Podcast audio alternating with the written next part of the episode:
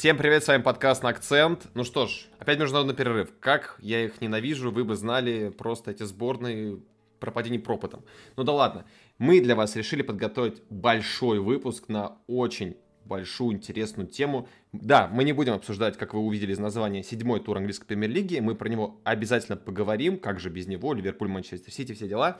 Мы решили резюмировать все, что было за прошедшие семь туров, плюс также рассмотрим матч Лиги Чемпионов там и частично Лиги Европы, для того, чтобы э, понять, какие тенденции тактические, игровые, там, какие футболисты выделились, да, за эти прошедшие там пару месяцев, что мы увидели, что мы можем отметить, про что мы хотим поговорить, соответственно. И для этого специально позвали сегодня. Макс, к сожалению, не будет, поэтому мы позвали Женю Платонова, автор канала «Партия Драгба». Жень, привет. Привет. Максу тоже привет. Э, постараюсь как-то заменить, чем смогу. А, ну, это будет трудная задача. Всем привет, всем хорошие международные паузы. На самом деле, есть время хоть немножко перевести дух. Все-таки. Потому что с таким календарем это, это жесть. Я просто вот помню, ну, когда я начинал смотреть футбол давно в детстве, таких марафонов не было. Как-то было поменьше футбола раньше. Раньше это было лучше, как мы знаем. Но в прошлом сезоне вообще там ужас был. В этом хотя бы нормально. В прошлом вообще отдыха не было. В конце уже, правда, надоел футбол. Сейчас-то более-менее нормально. Да, кстати, вы еще слышали Влада Губина, меня зовут Самет Аскеров. Всем, Влад, тебе также привет. Привет, привет. Перед чем мы начнем, дорогие друзья, у меня для вас есть отличный, просто суперский подгон. Я долго думал, что я могу вам дать взамен футбола клубного, которого не будет две недели, потому что международный матч никто не смотрит, кому они вообще сдались. Главное, чтобы все живы вернулись, правильно? Правильно. Поэтому это лучшее время для того, чтобы посмотреть какой-нибудь кинчик или сериальчик вечером после работки или после учебы. А лучше всего это сделать, естественно, с кинопоиском HD. Ребята, у меня для вас суперский подарок. Напоминаю, а это целых 60 дней абсолютно бесплатно подписка Яндекс Плюс. Ты сможешь не просто посмотреть бесплатный сериал, ты еще сможешь доехать на таксончике домой, чтобы быстрее доехать с кэшбэком от Яндекса. Посмотреть сериальчик, еще при этом слушая музыку на Яндекс Музыке абсолютно бесплатно. В общем, я за время этого международного перерыва собираюсь досмотреть наконец-таки Рики Морти, а еще, так как 20 лет клиники, хочу пересмотреть пару знаковых серий клиники. Это все будет абсолютно бесплатно, ребят, поэтому топайте, ссылочка в описании и наслаждайтесь, проводите время с пользой. Пау! Итак, ну давайте, естественно, начнем с самой обсуждаемой команды последних, особенно туров. Я думаю, внимание больше всего пока достоин Ливерпуль, потому что то, что показывает сейчас Ливерпуль, единственная команда в Англии, которая еще не потеряла очки, точнее, не проиграла, теряла очки, но не проигрывала ни одного матча. И это действительно достойно отдельного внимания. А, ребят, давайте поговорим про Ливерпуль, в общем-то. Влад, какие положительные и отрицательные моменты ты можешь выделить, резюмировав все то, что мы увидели за прошедшие 9 матчей с участием Ливерпуля? А, во-первых, стоит отметить просто потрясающую форму большинства футболистов. То, что, во-первых, нет травм, шикарная физическая форма, это для Ливерпуля по сравнению с вот, если смотреть на прошлый сезон, для них вот это уже радость, то, что все в форме, все здоровы, ну там почти все, это так, мелочи, исключения. А обоим основная здорова, играют классно, особенно Салах. Салах вообще чуть ли не лучший футбол в своей карьере показывает, что-то наравне с тем сезоном, когда он, по-моему, 32 гола в АПЛ забил, вот что-то наравне с этим. Поэтому просто феноменальная форма игроков, шикарная форма Салаха, это уже здорово. Плюс, конечно же, возвращение игроков после травм. А, Ван Дейк вернулся, Матип вернулся. Оборона теперь играет надежно, пропускают мало. Поэтому все хорошо. Еще, а, что интересно, у Ливерпуля в этом сезоне особенно смелый прессинг работает. То есть в прошлом сезоне мы такого не видели, в позапрошлом тоже.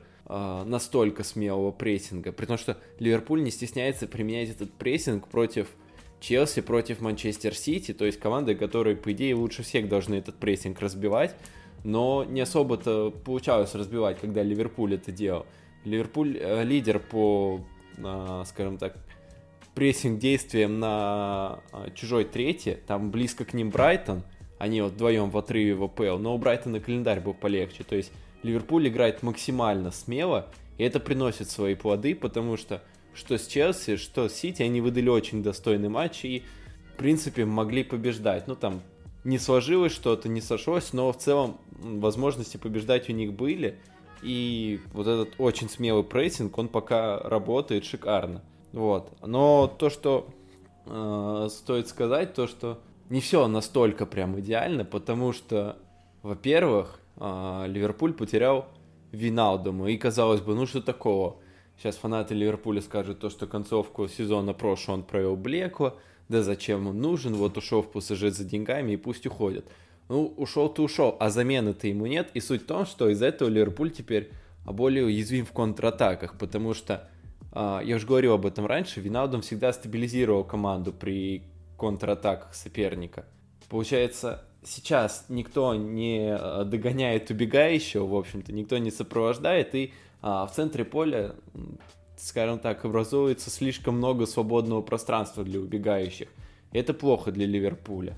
А, особенно ярко это в игре против Брентфорда проявилось. Можете моменты просто глянуть. Посмотрите, как а, игроки Брентфорда легко центр поля приходили при контратаках. То есть нет замены Винаудуму, и вот, пожалуйста, оголилась слабость. Ну и плюс в хорошей форме все, да не все. Мане пока не совсем радует, э, конкретно его реализация. То есть он в УПЛ, казалось, уже забил 4. Ну, в целом неплохо для Вингера. Но, во-первых, Мане в этом сезоне стал основным, можно так сказать, нападающим Ливерпуля. Именно он чаще всех оказывается на острие. Но с реализацией пока туго. А, еще самое интересное я не сказал, то что а Клоп в этом сезоне немного переформатировал процесс создания моментов, то есть это теперь не, не, то, не только то, что было раньше, то есть это в основном через фланговых защитников. Очень большую роль в этом играют теперь Салах и Жота, ну потому что Жота больше на старте играл. А если посмотреть на статистику, то у обоих по сравнению с прошлым сезоном очень выросли показатели expected assists, ну то есть ожидаемые голевые передачи – ключевые передачи у обоих в среднем за 90 минут тоже гораздо больше стало. И у обоих э, очень вырос показатель XG build-up. Э, если не знаете, что это, то всем игрокам атаки, которые, которая дошла до какого-то XG, присваивается этот XG, за исключением тех, кто бил и отдавал пас на бьющего. То есть все, все те, кто принимал участие в атаке раньше. То есть Салах и Жота, они теперь не только а, скажем так, на острие и вот пас перед тем, как забить, они гораздо глубже принимают участие в атаке, гораздо более активнее. И это работает очень здорово. Вот как-то так по Ливерпулю у меня, если коротенечко. Нифига себе, ты, ты прям ты что, работаешь в тренерском штабе клуба? Вот это ты разобрал, конечно. Жень, даже побоюсь спросить, тебе есть вообще что добавить такому длинному спичу? Скорее всего, есть что добавить, конечно же. Ну, я соглашусь, что прессинг действительно прекрасен. Это вообще слова синонимы, да, Ливерпуль и прессинг. Весь прошлый сезон, когда они завалились этими травмами, я твердил, что дело исключительно в этой э, дурацкой эпидемии и больше ни в чем. Хотя фанаты э, очень паниковали. Знаете, я люблю заходить вот в фан-паблики на фан-страничке клубов, когда с их командой что-то не, все в порядке. Там, там же сразу все пропало, гипс снимают, клиент уезжает, э, ай-яй-яй, нужны трансферы, все плохо, Клоп потерялся. Салах, Мане, Фермина, все, уже они свое отжили, они не мотивированы, их надо там заменять, продавать, разгонять. Ну, то есть какое-то нагромождение надуманных страхов, которые я пытался развеять, но Э, встречал непонимание. А, но я просто уверен, я говорю, ребята, пока ваш клуб тренирует такой человек, как Юрген Клоп, вообще расслабьтесь, вообще у вас вообще все в порядке. Вот это последнее, что нужно делать, это волноваться. А, и у него все под контролем. Действительно, никто не мог закладываться, что сломаются пол основы. Это, в такую ситуацию может угодить любой клуб, и эта штука, э, это, это случайность, это аномалия. Разумеется, когда все выздоровели, Ливерпуль вернулся к нам в своем прежнем сиянии. И вот так, подтверждая, э, Влад, твой тезис про прессинг, прессинг э, буквально сейчас смотрю на FBRF э, сайте прессинг действия по общему количеству Ливерпуль в серединке, ну понятно почему, потому что они, им реже просто по времени да, приходится обороняться. Кто больше в обороне сидит, тот их больше совершает. Там Саутгемптон и так дальше. Ливерпуль в серединке по общему числу. Но если отсортировать по количеству э, прессинг-действий в атакующий третий, то тут Ливерпуль именно на первом месте среди всех 20. Ого. Это круто. Вот интересный факт, да. И... Слушай, а тебя, извини, что перебью, Жень, вот смотри, а, вот даже Влад говорил, вот я сейчас задумался просто. Недавно смотрел, буквально вчера смотрел статистику Салаха, у него 9 плюс 3 по, а, по сумме всех матчей Лиги Чемпионов и АПЛ на данный, на данный момент. Это сумасшедшая статистика, абсолютно. Вот на фоне Блеклой игры, да, вот как Влад сказал, Блеклой игры Мане, а, все-таки Жот как бы не рассматривается прям таким основным игроком, да, его все-таки брали как Джокера больше, и выходит он до сих пор как Джокер. Как ты считаешь, если вдруг, вдруг с Салахом что-то случится, да, еще впереди тем более Кубок Африки и так далее и тому подобное, считаешь ли ты, что без Салаха будет туго Ливерпулю на данный момент или нет? Тоже нет. Я не согласен с тем, что Мане Блекло играет. Мане тоже в полном порядочке. Важнее, что он те моменты он получает. Помните тот матч сумасшедший, где у него было 10 ударов, кажется. Астон Вилла, по-моему, был соперник. По-моему, по- а, по- есть 10... по-моему, это против Лица было. Э, может, Лиц, может, Астон Вилла. По-моему, Астон Вилла, ну, не факт, ладно. Короче, когда 10 ударов, это просто, ну, показатель 10 ударов за матч, это как два Криштиану Роналду, как два матча Криштиану Роналду. Роналду бьет обычно там, ну, ну 5-6, да, за матч, и это много считается. А тут 10. И только последним ударом он, наконец, забил. А, с одной стороны, его все хитили за нереализацию, но важно, что он эти моменты получает. И Сити он забил э, с первого момента. То есть реализация эта штука вообще неконтролируемая, я считаю. И гораздо важнее, как форвард двигается. И все вот эти недооцененные ребята, Марата, Вернер, Венисиус Жуниор такой же. Ну, кто еще там такого плана? Да, за, который, над которыми угорают в пабликах. Э, Марсиаль. Ну, Марсиаль, может быть, в меньшей степени. Марсиаль, э, ну, ранний Марсиаль, скажем так, да, мне он тоже нравился до, до, как, до какого-то момента.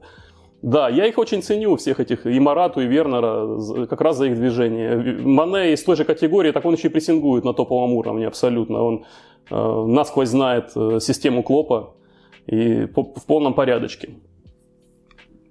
Угу. Так что Слушай... вот. Еще мне нравится, как вообще Клоп подходит да, к формированию состава. Все же крити- критиковали да, Ливерпуль за отсутствие трансферов. А с другой стороны, Харви Эллиота вернули. Чем не трансфер? Трансфер. А сколько внутренних резервов? Э, прибавляет Цимикас, который вот несколько матчей провел, и не хуже Робертсона у него левая нога. Прибавляет Наби Кейта, который, которого давно все вообще списали. А, по-моему, 26 лет человеку, и почему бы ему на самом деле не прибавить в этом сезоне конкретно. Есть Тиагу Алькантера, который и близко еще не дал команде всего, чего он, что он может дать. То есть вместо конъюнктурных покупок, вот, и, и он, Клоп не идет на поводу у толпы, вот вместо этих ярких побрякушек на рынке, он, его больше интересует развитие имеющихся резервов. Начало сезона показывает, по-моему, что он прав. Ливерпуль прямо сейчас действительно один из ну, трех, четырех, может, сильнейших клубов мира вообще по всем параметрам. Угу. Хорошо. А, у меня тебе еще такой вопрос один есть по поводу Ливерпуля. А, скажи, пожалуйста, вот мы как бы Влад подводил, больше резюмировал по всему тому, что мы видели. Давай опустимся в детали. А, задам немножко на такой очевидный вопрос, на который я заранее знаю, скорее всего, ответ. Но а, какой матч или матч Ливерпуля, который ты видел в этом сезоне, тебя больше всего впечатлила команда Юргена Клопа? Ну и давай для, так знаешь, противовеса, какой матч тебе как раз таки показался слабым в исполнении команды Клопа? И, и почему, самое главное? Нет, ну, наверное, лучший матч, который мы посмотрели против Сити, он со всех сторон был лучший. Я, да. я впечатлен до глубины души. А, может быть, пересмотрю его, еще не успел второй раз. А первый тайм, когда Сити прижал Ливерпуль, там все же не так хорошо было. Не так хорошо. Но в целом, ну, первые минут 10-15, когда э, Юрген Клоп не стал запираться, ну, первый да, да. в сезоне. Это было а, мощно. Настаиваю, потому что все запирались, и че, даже, даже Тухель э, сел в автобус, не говоря уже про ПСЖ разбитый. Там скорее Сити прижал Челси. Я не думаю, что у Тухеля прям такой план был. Но это уже детали. Ну, про этот матч мы потом поговорим. Да, давайте про Ливерпуль сейчас закончим. А, смотри, по поводу... Ну, раз мы начали уже говорить, да, про матч э, Сити-Ливерпуль, естественно, это, пожалуй, по значимости и по зрелищности был самый крутой матч, который был за 7 туров. Именно топ команд ну, да, показал... Да мне кажется, что этот матч показал, что это, по сути, такой новый Эль Классика на фоне затухшего на данный момент э, Реала с Барселоной. Мы понимаем, что как бы это громко не звучало, но это главный матч планеты среди команд. Это сильнейшие команды играли против друга, и они это показали матчем. То есть они не стали закрываться, они показали очень зрелищный футбол. А, я был глубоко впечатлен. Я вчера пересматривал, я смотрел матч в прямом эфире, потом я еще раз пересмотрел, потому что настолько я офигел. У меня друг есть хороший знакомый мой, который фанат Манчестер Юнайтед, уже, если я ошибаюсь, лет 15 или 16 болеет Манчестер Юнайтед. А, и он мне написал такую очень классную штуку, смотря этот матч, я понял, насколько же МЮ плохо играет. я, я до этого не особо смотрел эти команды, но теперь я понимаю, что это совершенно другой уровень, да. Ну, да, его можно понять, абсолютно, да. Ну, а, хорошо, давайте тогда резюмируем про этот матч именно с точки зрения Ливерпуля. А вот правильно сказал Влад про отрезки. Мне, если честно, очень зашел именно второй тайм от Ливерпуля, потому что в первом тайме как-то, да, все-таки Сити инициативу больше владел, на, лично на мой взгляд. Я опять-таки на цифры никакие опираться не буду, я вот визуально просто могу сказать, как болельщик, да, вот смотрел, который на экране телевизор матч, мне больше зашел от Ливерпуля второй тайм, как они прижали Сити, как Сити вообще порой действовал абсолютно хаотично, терял мяч, да, это был, естественно, не весь тайм, да, под конец они выровнялись и отыгрались, причем абсолютно по делу. Но перформанс Салаха, его гол однозначно точно войдет, мне кажется, в топ ну, 10 э, голов этого чемпионата точно войдет. Сезона, за весь сезон, естественно, я имею в виду. Вот. Еще меня очень, если честно, впечатлило, как играла оборона Ливерпуля. Не знаю, как вы обратили внимание, но Ван Дейк тоже был очень хорош. На мой личный таки взгляд. Без цифр, без всего. Я сейчас пока буду рыться, буду долго искать циферки. А, ну, давай, Жень, к тебе вернемся. Ты нашел список? Давай мы поговорим про Ливерпуль Сити. Да, давай. По-моему, это лучший матч Ливерпуля. Я смотрю, с Миланом они хорошо гоняли Милан, но Милан это не тот уровень, это не Сити, да? Конечно, да, да, да, понятное дело, да. Когда они а громили Норвич, ну, Норвич или Лиц, это тоже несерьезно. Ну вот тебе антипримером можно сказать матч Ливерпуль-Челси. Потому что все-таки, да, как, как бы команда Тухеля хорошо не оборонялась, они играли в меньшинстве, и Сити, имея целый тайм преимущества, не смог ничего толкового, толкового создать. Нет, он создавал, конечно, моменты, и пару раз Минди реально выручал, но в итоге они не воспользовались этим преимуществом. Можем ли мы так вот, притянув за уши, сказать, что это был не самый лучший перформанс Ливерпуля в, на данный момент? Ну, здесь, безусловно, но э, воздавая хвалу, опять же, его противнику. За этот матч нужно хвалить Тухеля и за, и за его гибкость, за, это, за, за его матч-менеджмент. Потому что поначалу, опять же, Ливерпуль прижал здорово. С первых же минут Челси потерялся под прессингом Ливерпуля.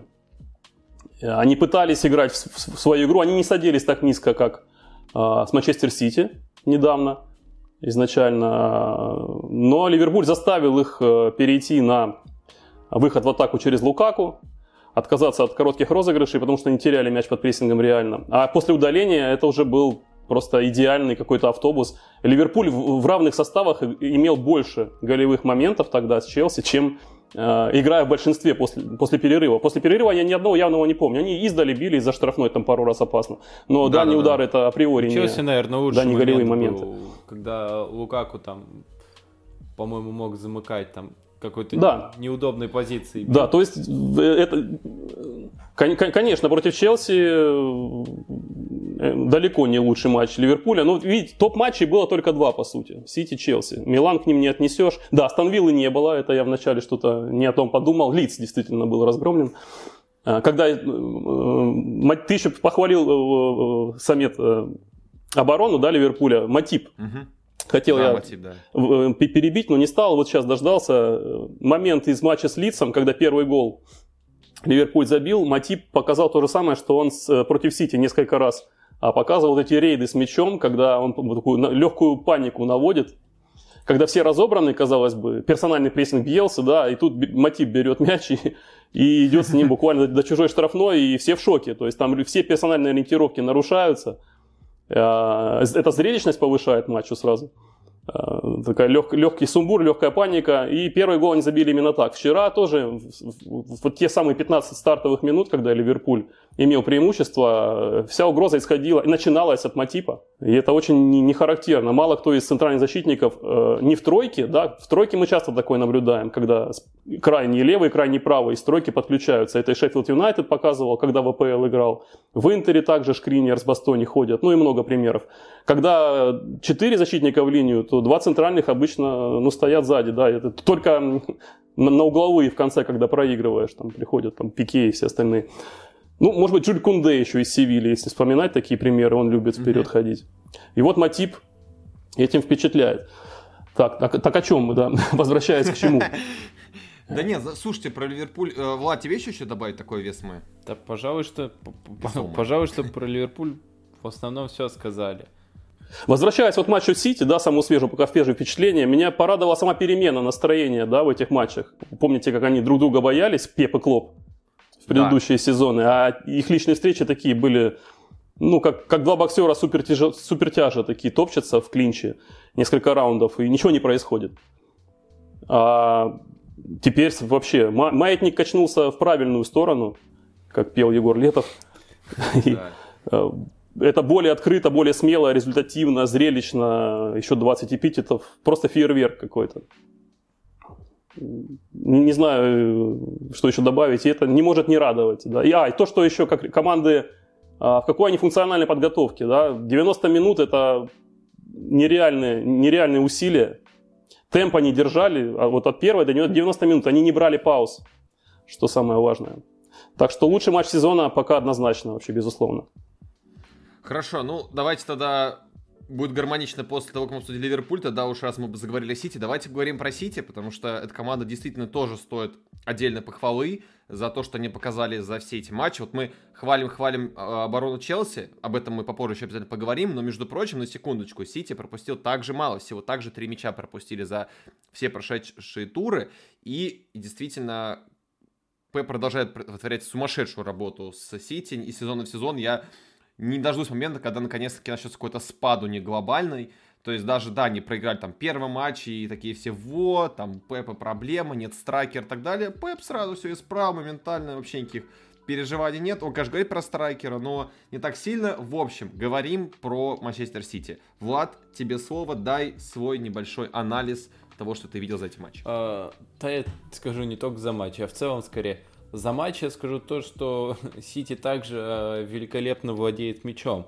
По-моему, э, с прошлого сезона глобально Пеп ничего не поменял. То есть команда также активно прессингует, но самая главная ее отличительная черта это вот это вот убийственное владение на чужой половине поля перед штрафной, которое рано или поздно все равно перерастает в какие-никакие моменты.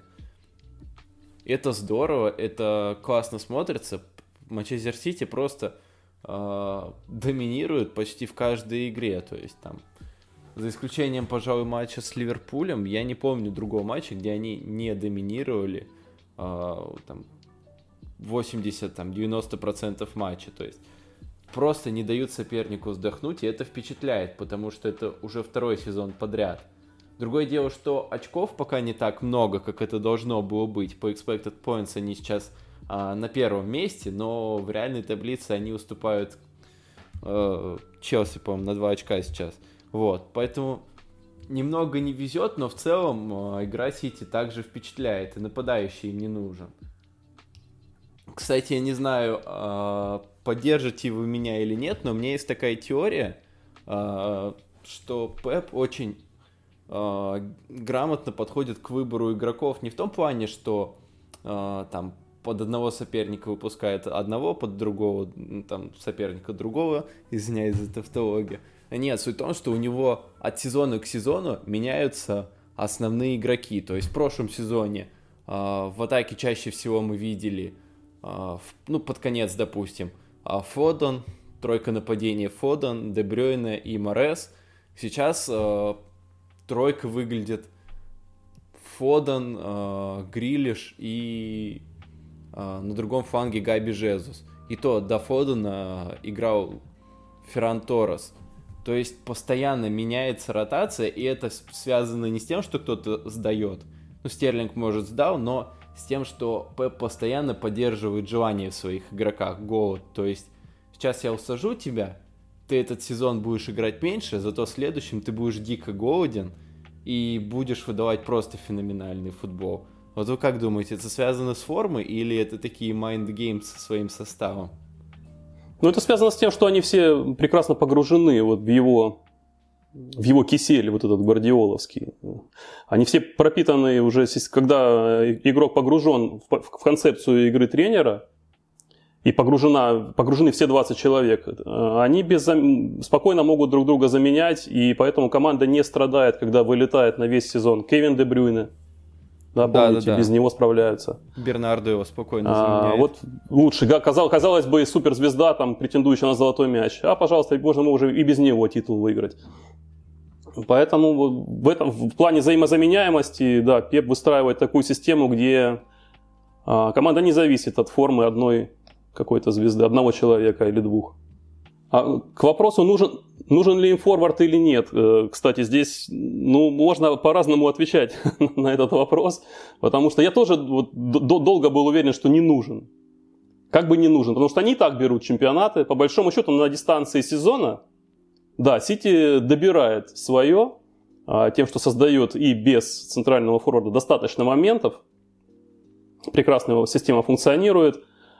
Но на коротких отрезках, если брать там, в определенных условиях какого-то одного матча, а, как против Пари Сен-Жермен недавно в Лиге Чемпионов, да, когда они все владели инициативой, прекрасно пасовались вокруг штрафной, там, этих бедные, бедный узкий блок из семи защитников, да, и три пешеходов да, да, да. впереди. А вот. Они не смогли его взломать. Вот здесь как раз бы пригодился тот самый киллер штрафной площади. Или ну, в какой-нибудь в плей-офф да, Лиги Чемпионов, где все решается вот в одном или в двух матчах. Вот, вот там, может быть, план Б бы и пригодился. А с другой стороны, таких нападающих да, в современном да. футболе это все меньше и меньше становится. Ну вот кто сейчас такой, кого можно назвать киллером штрафной площади? Я не знаю, из, из топовых. Ну, ну, ну нет таких. Кшиштоф Пентек ну, какой-нибудь, прости господи. Ну, суть то, ну, Сити нужен еще очень умный нападающий, который будет прессинговать, то есть Роналду да, им не подойдет. Да при всем мастерстве Роналду, да. это нужен умный нападающий. Кстати, жаль, что он к ним не перешел. Я так хотел, чтобы он там оказался и посмотреть да, на мне это. тоже вот, было блин, просто очень, очень интересно, а что будет. Но вообще Кейн идеально бы подошел. В качестве лабораторного опыта. Да. А Кейн бы идеально подошел нынешнему Сити, потому что он э, шикарный завершитель раз, это априори, а во-вторых, э, он умеет в нужный момент опуститься, там создать момент, создать пространство для других футболистов. То есть то, что Сити нужно. У них же очень много движения создают, э, точнее, очень много двигаются атакующие футболисты, и часто на острие должен оказаться не номинальный форвард, а какой-нибудь забегающий вторым темпом Гюндаган. То есть это в первую очередь продвижение. А, и Кейн в этом смысле ничуть не уступает там любому из состава Сити. И кроме того, он еще и шикарный завершитель. То есть вот я понимаю, почему они за Кейном так гнались. А действительно таких нападающих, которые идеально влился бы в этот Сити, очень, очень мало. Я, я, я не думаю, что для них проблема его купить, но просто кандидатур на примете? Ну, по сути, два. Таких, таких два осталось, ну, сейчас прямо, если взять. Это Кейн и Левандовский. Но Левандовскому уже, извините, там сколько, 33-34 года скоро будет. Ну, может быть, Кейн там, кстати, окажется зимой. Я думаю, что это Дэниел Леви уже грызет по ночам ногти и с трудом засыпает. Учитывая, потому что, да, какой играет Кейн. Да, да, потому что не продал его летом за сколько? За 120? 150, если не ошибаюсь. Сколько Сити давал? 150, а сколько он просил? Он 180, что ли, по-моему. Боль, по, больше? 180, ох и дядя, да. Ну, ну, ну, короче... Сити давали, но там уже можно ошибиться, но просил он очень много. Больше 150. Ну, в январе за соточку, говорит, хотя бы заберите, пожалуйста. По скидке, да, распродажи. Слушай, ну вот ты затронул очень важную тему. А, как раз-таки вот мы говорили о важности страйкера и так далее, но вот ты до этого сказал про матч с Манчестер Сити, потому что, если честно, вот когда мы смотрим, как, какие перформансы выдает... Не с Манчестер а, Сити. Сити в... Про ПСЖ, да, про матч с ПСЖ я имел в виду. А вот когда мы смотрим то, что вытворяет команда Пепа Гвардиола в АПЛ, мы всегда такие, вау, супер, пушка, 10 из 10, космос, какой-то уровень. Да, конечно, в этом сезоне были оплошности, там с Тоттенхэмом, да, было поражение, с Святыми была ничья. Да, но, но, но на дистанции это дело догоняется на 38 да, туров. Угу. Но все-таки я бы хотел поподробнее немножечко опереться на матч, так мы про Сити Ливерпуль уже поговорили, вот в этом контексте поговорить как один из самых, ну, худших перформансов, наверное, самый худший на данный момент перформанс, естественно, матч против Сити Сити. Хотя, казалось бы, да, вот если человек не смотрит хайлайты, а смотрел весь матч, он видел, что Сити был очень хороший, он действительно смотрелся намного лучше. То есть я когда смотрел вот эта хваленая тройка Неймар, Мбаппе, Месси, они какой-то момент вообще ничего не могли делать, особенно Неймар мне прям дико не впечатлял, вот, но все-таки в итоге они проиграли.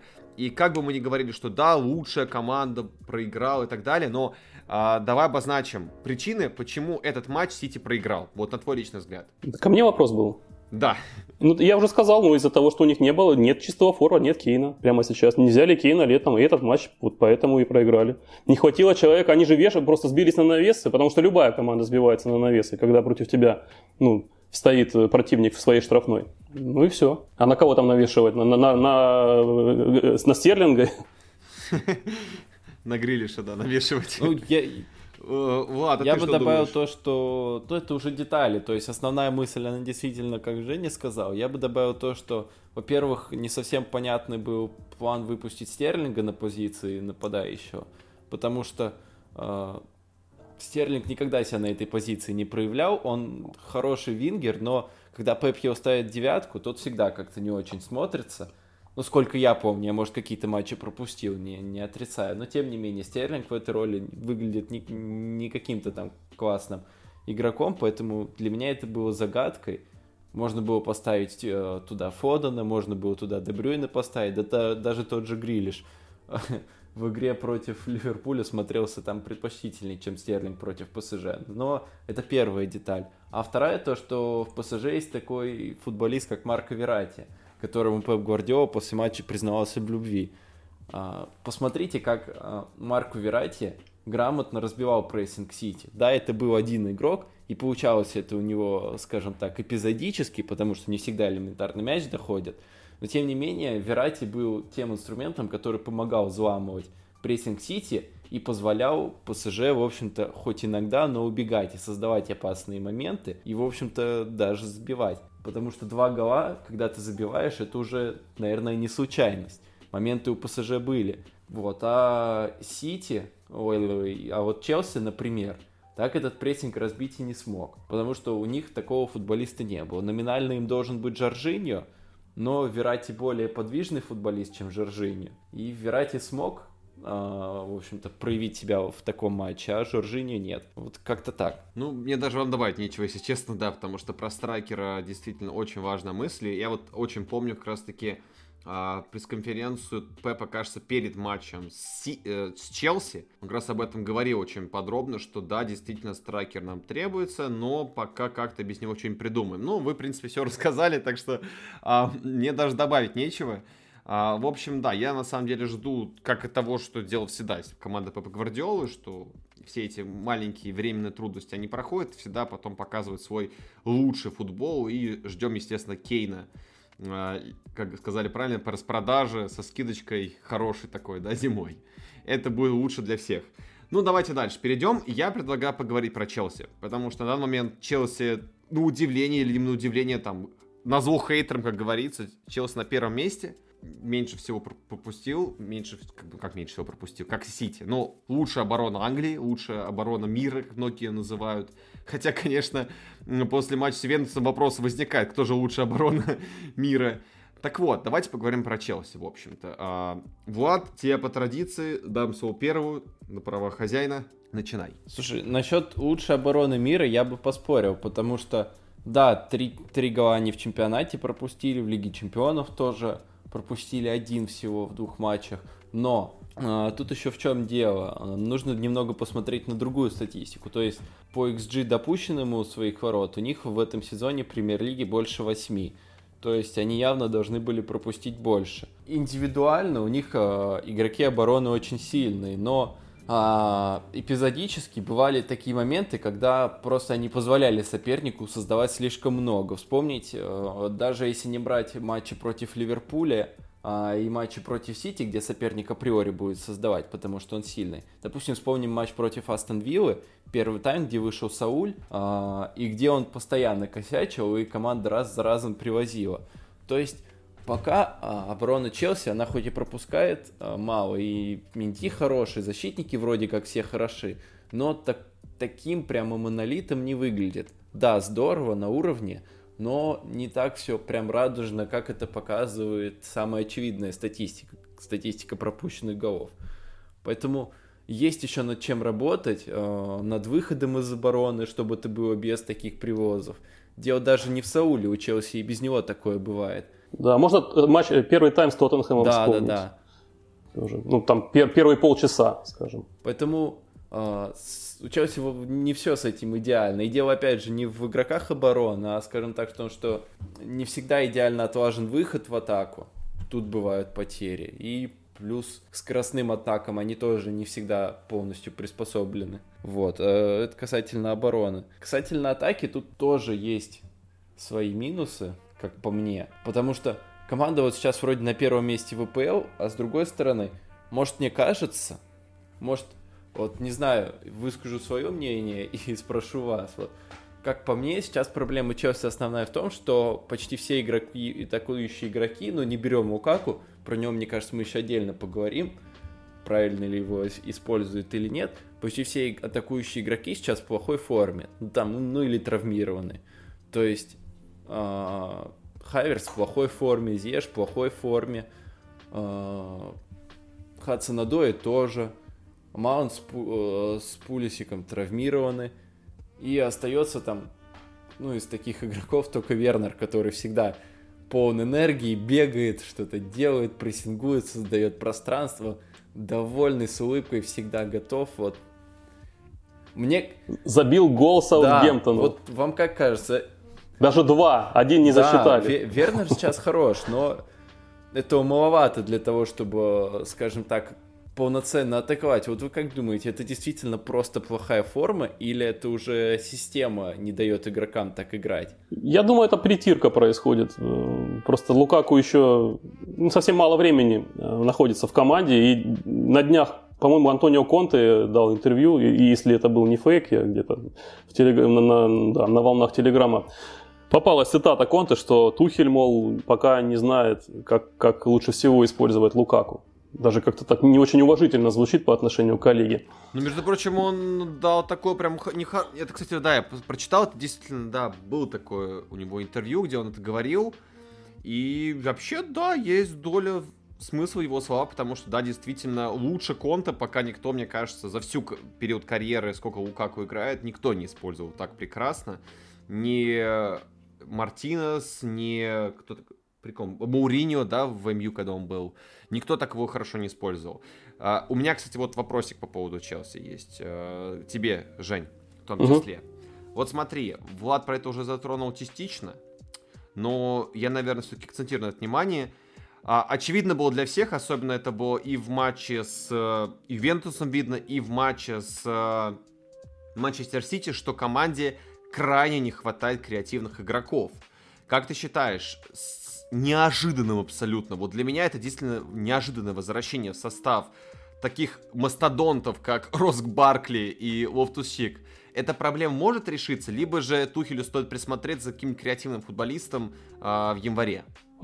Слушай, ну, во-первых, я не считаю эти матчи провальными. Да, они проиграли два раза по 0-1, но эти поражения не были безнадежными скажем так. Не, действительно, я говорю именно про то, что креатива не хватало, потому что Влад тоже про это говорил, когда вот отсутствует маунт, у Челси просыпается большая проблема, как креатив, разрыв в линиях, очень большой разрыв в линиях. То есть оборона сама по себе обособлена хорошо, жива, здорова, невредима, но когда дело доходит до атаки, то у команд начинаются реальные проблемы. Мы же это все Согласен, Маунта очень не хватает, да, его прям ощущается, как не хватает его энергии. Ну, кстати, он, по-моему, вышел уже на замену Саутгемптона. Да, да, да, Саутгемптон вышел на замену. Да. Благо, да, поправился. Ну, возможно, стоит выйти на рынок в январе, действительно. А, мне, кстати, у них же большая сеть арендованных, да, как Конор Галахер себя проявляет э, в аренде, очень нравится на да. старте сезона. Вообще можно попробовать красиво. его вернуть. Я, я не знаю, какие там условия аренды, можно ли его вернуть по ходу сезона. Ну, вообще, да, он отлично себя проявляет в Кристал Пэласе. Без него Кристал Пэлас вообще невозможно себе представить, если честно. А, но когда в порядке здоров Маунт, а, он пока не давал повода усомниться в своем здоровье, да, все, все эти последние там, пару лет. Мне, в принципе, все в порядке. Я как-то об этом не задумывался. Мне, мне кажется, что во-первых, Маунта очень сильно недооценивают в том плане, что он действительно один из ключевых игроков Челси, вот сейчас его нет, и вот видно, что у Челси действительно есть с этим проблемы, потому что Маунт действительно такое вот ключевое звено между, а, скажем так, центром поля и центральным нападающим, то есть конкретно сейчас Лукаку. Это часто очень-очень недооценивают, но вот сейчас, по-моему, это видно, и я на самом деле вот даже рад, что такой момент у Челси произошел, что просто люди могут вот на примере отсутствия Маунта оценить его важность. Да, сынок, как говорили, да? Но ну, в, да. в целом-то, опять же, мы пока идем по благополучным командам и только хвалим. Я вот про Челси, опять же, могу только хорошие слова говорить. Ну, про проблемы уже какие-то Влад проговорил. А по большому счету, Челси, вот если брать э, мировой футбол, это, пожалуй, самая прогрессирующая команда в 2021 году. Вообще в мире, наверное. Ну, среди тех клубов, которые на виду, за которыми мы все следим регулярно. Ну, да. Потому что, ну, не забываем, что еще в январе месяце ее тренировал Фрэнк Лэмпорт. как бы. Да, кстати, даже еще год не прошел. Да. Как и, и, и, и, и, когда... как, как, на, на лицо, да, динамика, сама динамика развития. Да, и когда Лэмпорда увольняли, я тогда хорошо помню свои воспоминания, я тогда думал, а зачем они его уволили, сезон уже все равно не спасешь. В Лигу Чемпионов они не попадут, в самой Лиге Чемпионов им ничего не светит, дали бы доработать до конца. И, и как же я был неправ. Да никто не ожидал, конечно, такого прорыва прямо от Тухеля в первый же, в первые же полгода. Но, конечно, его система пока по мощности еще не дотягивает до Сити и Ливерпуля, по понятным причинам. Это и личные встречи подтвердили. С Ливерпулем чуть лучше, но все-таки они там, понятно, да, удаление немножко нам искажает восприятие цели, ну, целостности матча какого-то. Ну, с Сити угу. тоже все понятно. Но все равно прогресс на лицо, и мне нравится именно разнообразие моделей их игры. Вот та гибкость, и, и, та, та, та гибкость, которая проявляется даже по ходу в течение одного матча. Вот тот самый э, пресловутый матч-менеджмент знаменитый Тухеля, как он, пере, да, он перевернул его лучший, с Тоттенхэмом. в мире, поэтому сейчас. Да, да, да. Ему даже не надо ждать перерыва, как Клопу против Сити. Он э, по ходу первого тайма с Тоттенхэмом э, оттягивает э, игрока, да, Маунта из атакующей тройки в полузащиту и просто решает вопросы с прессингом. В перерыве меняет его еще на Канте и совсем все, да, и 3-0. Или тот же матч с Ливерпулем, когда, ну, мы сегодня уже да, говорили, когда и начали душить прессингом, он перешел там, на другой выход из атаки, а потом идеальный автобус выстроил во втором тайме, который просто Ливерпуль не пробил никак и не создавал явных моментов. И, в принципе, Челси ну, за исключением тех случаев, о которых ты, Влад, проговорил, по большому счету мне нравится, как они контролируют соперник, контролируют матчи, контролируют своих соперников. Э, вот под словом контролирует я имею в виду ограничивает, ограничивает, не дает им создавать моменты у своих ворот. Те же там три пропущенных мяча, хорошее подтверждение. Хотя да, по, по той таблице э, ожидаемых пропущенных больше, но фактор Минди работает, отличного вратаря нашли. Хотя и Кепа выходил в одном матче, даже насухо, по-моему, сыграл, когда Минди да, был да, с повреждением. Да. Ничего, вот, как раз ну... Э, поедет на Кубок Африки, вот через пару месяцев. Кепа вообще будет основным вратарем. Еще покажет да и, что может. И рано на нем крест ставить. Ну, парень Конечно. молодой, все еще нормально заиграет. И, кстати, если еще э, весной, да, в том сезоне, когда они дошли до финала, они защищали, защищались владением, много об этом говорили, как они держат мяч у себя. А, то с приходом Лукаку Челси, по-моему, прибавил, особенно в играх с середняками, вот в агрессии. Да, мне да, кажется. да, это очень сильно чувствуется, да. Они не играют вторым номером, там не отдают мяч никогда, то есть, ну, это раньше что не делали, но... Они держали мяч у себя, да, а сейчас они, они держали мяч на своей даже половине, за, ну, частенько в том сезоне. Они, Стерильное владение, да, было. Они, они сейчас, на самом деле, этим грешат, они, по-моему, лидеры по передачам на своей третьей поле. Ну, в оборонительный третий, скажем так. Но, но да. Ну, у меня другие соглашусь. впечатления, ну может быть. Но я, я вот как раз вот перед записью статистику смотрел, по-моему, они первые или вторые в премьер-лиге. По ну, в общем, опять же, э, я последнее скажу о Челси, что мне не видятся весной как э, команда, которая не, не очень отстанет от двух э, главных фаворитов сезона. Мне кажется, они будут цепляться за, за гонку, за чемпионскую гонку. В этот, на этот раз-то уже будут серьезно вот Женя жаловался на то, что мы говорим про, про команды, до которых нечего особо докопаться. Есть отличная команда, про которую можно много чего хорошего, плохого сказать. Я, конечно, про Манчестер Юнайтед говорю. Как же без него? Да, Манчестер Юнайтед это, конечно, отдельный случай. А, я даже не знаю. Давайте здесь я дам слово, пожалуй, первую Жене, так уж и быть на правах ведущего. Жень, начинай. Что можно Ой. сказать про Манчестер Юнайтед? Устраивайтесь поудобнее, друзья. Хорошо, приготовьте чаечек. Это отде- отдельный подкаст можно будет вырезать отсюда про, Манчестер Потому что ты, ты сказал, что можно их и, и, и хвалить, и, и ругать, но э, если их хвалить, то только я могу за, ну, за то, что было раньше, да, за прошлый сезон. В новом сезоне мне пока не за что хвалить Манчестер Юнайтед. И понятно, в чем дело, да, вот то самое нежданное явление нашего лучезарного мальчика, а, по-моему, спутало вообще все карты. То есть, Ты знаешь, э... извини, что перебью тебя, такой небольшой автоп как раз-таки. Я просто обещал да. другу это сделать. Вот э, когда у него просил вкратце описать, как он видит игру Манчестер Юнайтед, он ни в коем случае не эксперт, но просто как фанат такой, старичок-фанат, он сказал, как понять, как играет МЮ, сыграет хорошо или плохо? С какой ноги утром проснется Бруно Фернандеш и повезет ли Роналду в последний третий штрафной? Все. Говорит, если вот эти факторы совпали, значит Манчестер Юнайтед выиграет. Если что-то не совпадет, ну либо ничья, либо поражение. Это то, что я лично тоже могу подтвердить от себя. Ну вот, если я говорил, что Челси в основном контролирует свои матчи и сдерживает соперника, то Юнайтед э, нифига не контролирует. И если взять весь сентябрь, то вот после прихода Роналду, если взять точку отчета, да, до Роналду был хороший матч с Лицом, но это уже было давно и неправда. А с Криштиану была победа над дохлым Ньюкаслом, уверенная, и все, по сути. Дальше был э, Вестхэм. Там была тоже победа. Качельный, Качельный да, матч, да. который едва не, да, только ДХ спас от ничьи. Была Астон Вилла, где они проиграли даже. Эвертон, свежий пример, тоже потеря очков. В любом матче, любой матч бери, и каждый раз соперник имеет шансы, имеет достаточно ударов, чтобы забивать. Потери очков идут через, э, вообще почти в каждом туре в последнее время. Ну, не говоря уже про вообще абсолютный ужас в Лиге Чемпионов. Там оба матча были просто катастрофические. Особенно, ну, Boys ладно, но Вильяреал, как их гонял на Олд Траффорд. И, как говорит мой э, напарник Серега, Сергей Евгеньевич, отскок отскокович там случился. Ферги тайм вообще-то.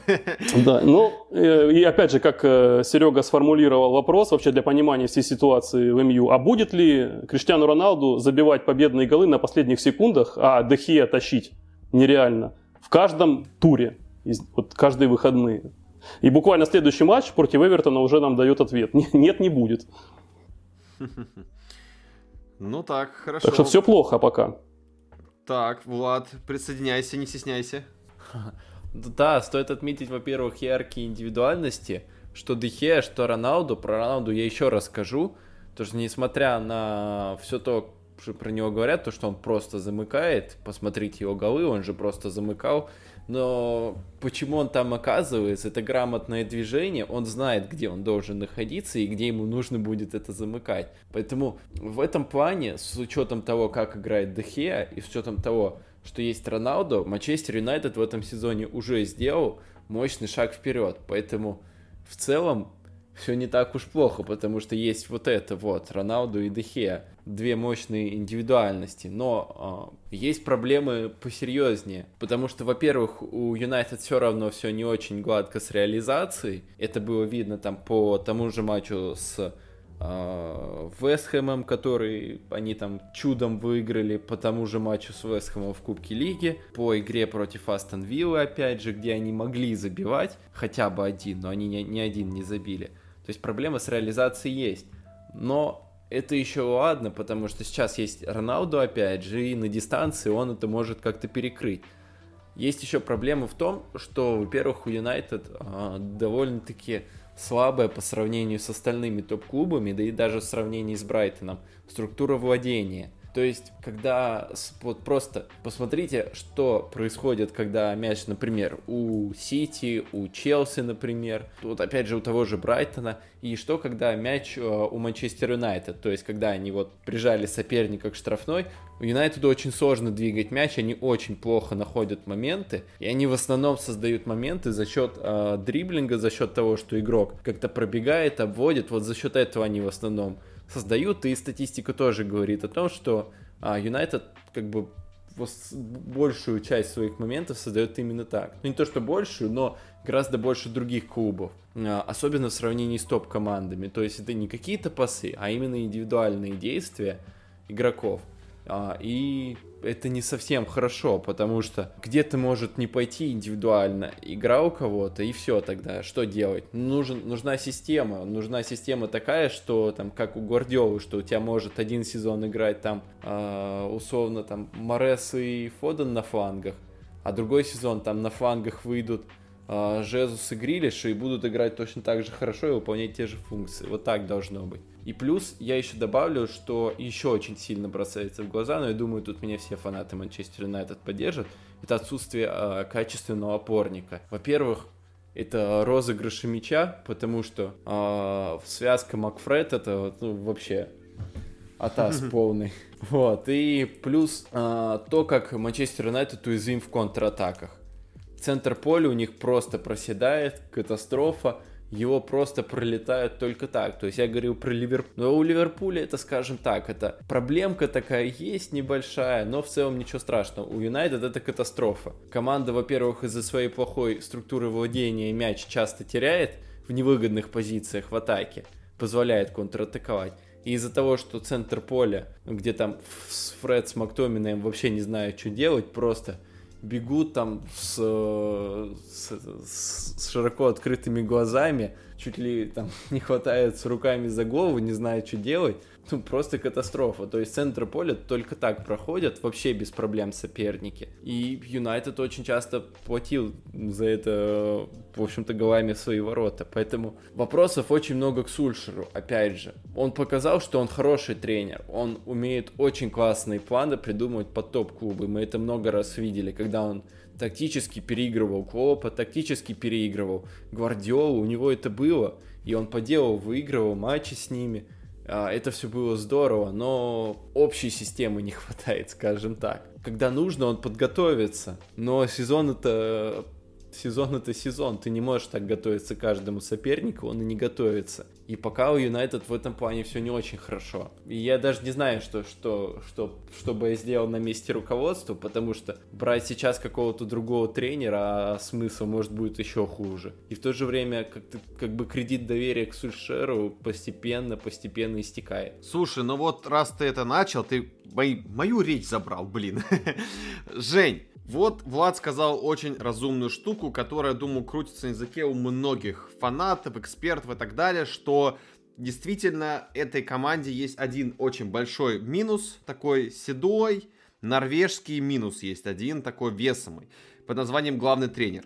Потому что состав-то на самом деле по именам-то сумасшедший. И мы об этом говорили еще в самом начале сезона, когда они произвели такую массовую закупку мы понимали, что, ну, по именам этот состав один из лучших в мире. Ну, конечно. Когда тебе взяли, да, Варана и Санчо летом буквально двоих, хотя потом еще и Роналду, ну, все. Теперь только, э, ничего, кроме первого места, не может удовлетворить. Конечно, то есть а, мы понимали отчетливо, то есть вот нас а, один из там первых или второй, там второй, кажется, выпуск сезона, который мы вот записывали, мы об этом и говорили, о том, что задавали вопрос, справится ли Сульшер с таким звездным составом, тот ли человек, который может из от этого потенциала выработать действительно результат выдаст хороший.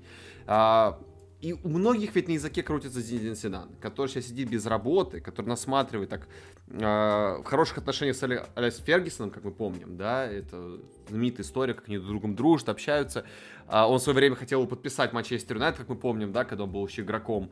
Как ты считаешь? Да, даже вы же не Зидан, ладно, фиг с ним. Влад ведь очень важную вещь сказал, что да, это очень рискованно увольнять человека посреди сезона, да и по факту, если так смотреть, не придираясь, его пока не за что увольнять. Да, команда делает осечки, но кто их не делает?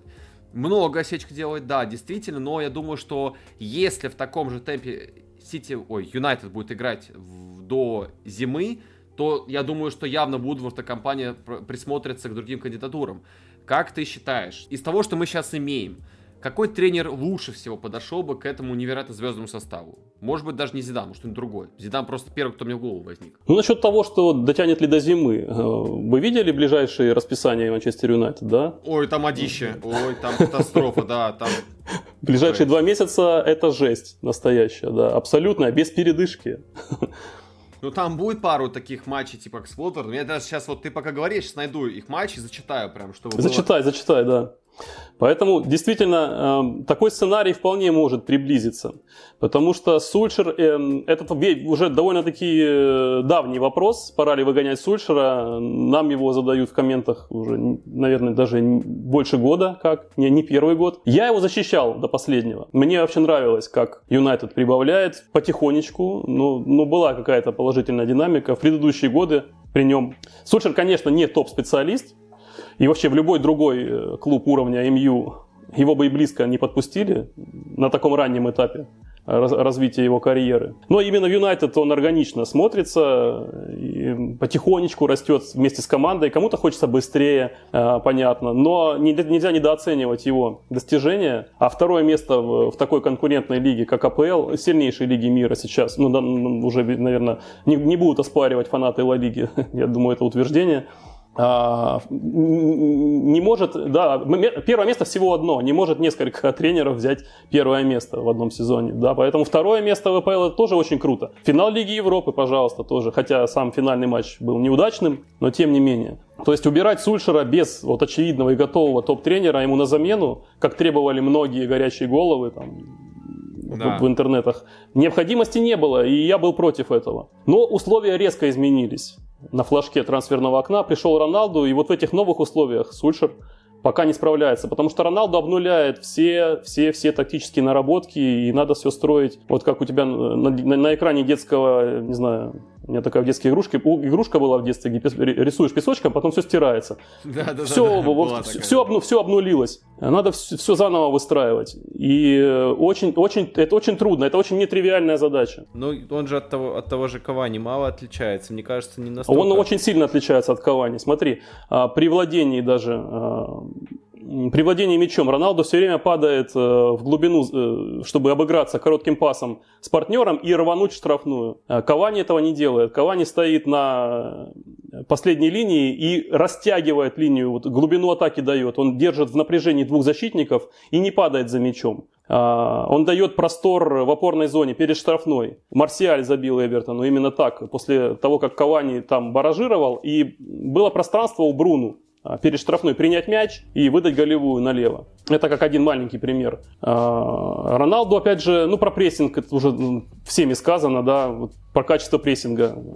Просто минус один человек. А, МЮ не прессингует сейчас. Хуже, чем в том сезоне. Да, он дает, э, в свою очередь, да, он когда компенсирует забитыми мячами. Но когда команда с мячом, она должна работать уже по-другому. Она должна работать на этого человека, чтобы дать ему 6-7 ударов его в матче, чтобы он забил один а может и два а, гола, а может и три, дай бог. Вот. Но это совсем другая ситуация. И здесь очень трудно поймать баланс. Тот самый баланс, э, который делает команды мощными.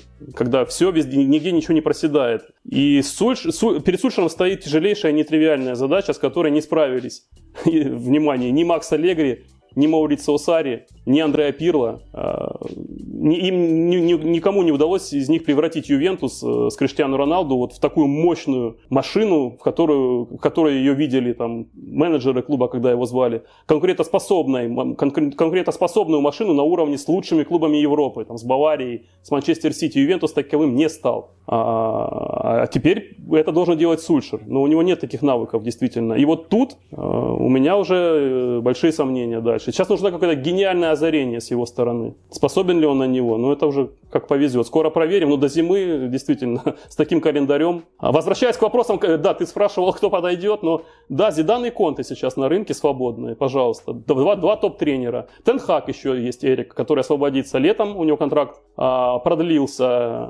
У него был там 3 плюс 1. У него актив, активировал Аякс последний год. И летом он свободен, но там Барселона уже за ним в очереди давно. А, так что и Зидан, и особенно Конте потребуют колоссальных условий себе. И по зарплате, там, и, и, и по другим ресурсам, и, и штаб они обязательно свой приведут многочисленный, и всем нужно деньги платить. Хотя Юнайтед, в общем-то, не, не, не выглядит... Десятка, да бедной конторой, они, в принципе, в состоянии насыпать золото сколько скажут. В отличие от Дэниела Леви, кстати, да, и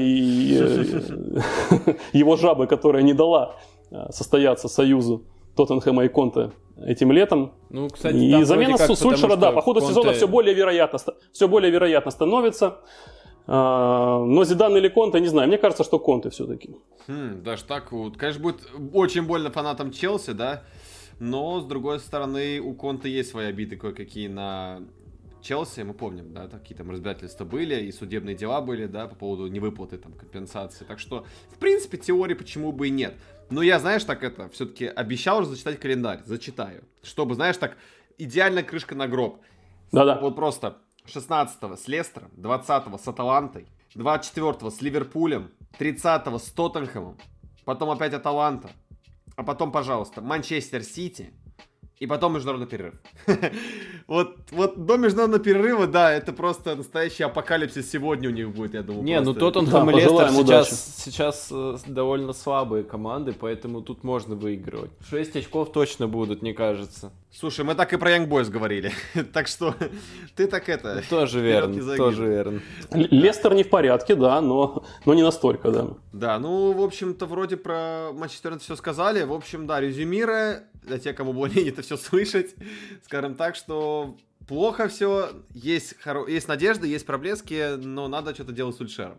А давайте перейдем к другой, не менее проблемной команде, которая нас также впечатлила, огорчила, потом впечатлила, огорчила. Давайте поговорим про Арсенал, естественно, как же без него. Минутка доминирования, как говорится, возвращается к нам, как обычно, наша старая рубрика. А, Влад, тут уже давай ты, ты у нас очень любишь Артету, я знаю, у тебя отдельная к нему любовь. У Макса вообще там плакат висит, есть подушечка с изображением Артеты. Это а... сарказм или что? Конечно, сарказм, да. А. Не, ну, а. мы все любим доминировать, поэтому, да, мы учимся у, у маэстро доминирования. Влад, тебе слово. Как тебе Микель Артета? Пожалуй, я про, про Арсенал скажу меньше, чем про других, потому что я постепенно становлюсь, вот удивительно, из противника Артета, я становлюсь его постепенно защитником. Я не скажу, что он э, резко обнаружил в себе какие-то невероятные тренерские таланты, но какой-то прогресс виден. Это во-первых. А, что самое очевидное, это классные трансферы, потому что как зашел в команду Рэмсдейл, сколько на него вылили всего, это ужас, сколько помоев – как его фанаты Арсенала начали оскорблять еще до того момента, как официально трансферы объявили, и как он сейчас играет. Поэтому это раз. Угу. Да, э, Тамиясу как зашел, да, пока, скажем так, ну, сложно делать э, какие-то там далеко идущие выводы, но Тамиясу очень хорошо зашел. Эдегор, опять же, тоже все больше и больше вливается в эту систему и все лучше себя показывает. Извини, перебью, но э, в этой связи я бы э, даже сделал комплимент маленький и, и, и робкий, и скромный даже в адрес не главного тренера, а, наверное, менеджмента, топ-менеджмента, который дико чудил и который хейтят все фанаты Арсенала давно, этого Стена Кронки, владельца, которому по барабану вообще на клуб. И как они там Виллианов приглашали, и Давидов Луизов, и это был полный ужас. Клиентов Ки Джуравчана, да, агента, которым почему-то, который да, почему-то да, пристраивал своих престарелых чуваков туда. Да, это трансферное окно, на удивление, хорош, хорошее. Ну да, но тут еще суть в чем. А я почему это говорил в, в связи с Артедой? Потому что он же менеджер в Арсенале. То есть за все это отвечает именно он. То есть в остальных клубах там а, это более-менее распределено. В Арсенале э, у него больше полномочий, чем у других тренеров в ВПЛ. И поэтому за трансферную политику в основном именно он а, ответственный. И это здорово, что получается угадать. По игре а, были как хорошие моменты, так и плохие. Начали очень плохо, потом провели три в целом достойных матча. Тоттенхэм классно разнесли вообще.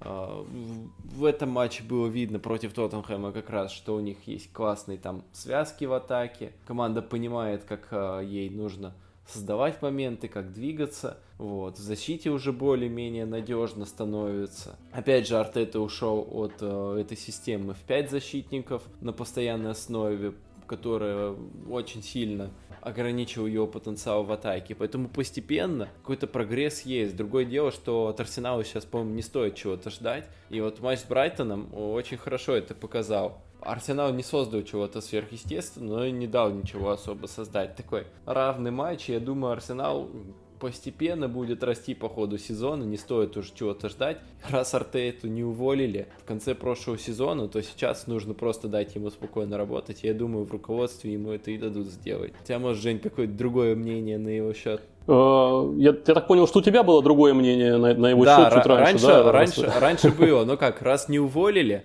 и какой-то прогресс есть, то ладно уж, что метаться. Эм, прошлый сезон, по-моему, тоже был э, вторая, вторая его половина, второй круг, довольно-таки оптимистичный. Арсенал стал набирать. После той переломной победы над Челси в дерби, еще, Франк, еще Фрэнка Лэмпорда, кажется, декабрьский матч это был, когда да, Сака да, да, там да. забил в девяточку красивый. И весну они прошли здорово на самом деле. Ну как, относительно самого себя, да? Да, да. А да, на да. старте этого сезона Арсенал подкосил, по-моему, календарь очень сильно. И когда в первых турах тебе попадает э, Сити и Челси подряд, ну это подстава, я считаю. Потому да, что да. помните тот момент, когда после третьего тура, когда Тоттенхэм лидировал с тремя победами, а Арсенал э, на дне валялся и даже без единого забитого мяча. Да, Тоттенхэм без пропущенных. Как... Да, какой хай стоял по этому поводу. Но как только календарь стабилизировался, пошли соперники попроще, и Арсенал стал потихонечку набирать очки. И состав в тех самых матчах провальных на старте был явно не тот, который хочет видеть Артета, а то, что он хочет видеть, мы вот только в последних турах наблюдаем. А, уже выглядит оптимальным. А, Джака и партии э, в центре. Правда, Джака тут же снова вылетел, к сожалению. Да. Это обидно. Ну, к, моему, к моему сожалению, потому что я до сих пор верю в Артету на самом деле. И мне кажется, судить его строго еще время не пришло. А, вот когда сейчас все выздоровели и потихоньку набирают форму, тот же Киран Тирни, тот же, в первую очередь даже, наверное, Томас Парти, который ключевой фигурой должен выступать в этой команде. Когда определилась, наконец, центральная пара центральных защитников, Уайт и Габриэл, а, когда вместе постоянно выходят э, вот эти пацаны в атаке, в группе атаки, Смитроу, Эдегор, Сака, по-моему, все довольно перспективно у них. Вот. Пока такие а, осторожно оптимистичные прогнозы насчет Арсенала в будущем. Сейчас они подскочили на свое привычное десятое место, но должны, должны побороться, за Лигу Европы должны побороться. Хм. Ты знаешь, я на самом деле, вот э, просто резюмировав все, что сказали про Артету, про Арсенал, я очень на самом деле надеюсь, что э, учитывая, какое лихорадочное поведение может быть у руководства Арсенала, да, которое то они такие верят, то нет, все не верим, какие-то очень странные вводят регламенты и так далее. Я на самом деле надеюсь, что Артета задержится как раз-таки. Это причем без какого-то там злорадства, говорю, действительно задержится в Арсенале, потому что, а, как мне кажется, Арсеналу не хватает после ухода Венгера именно стабильности.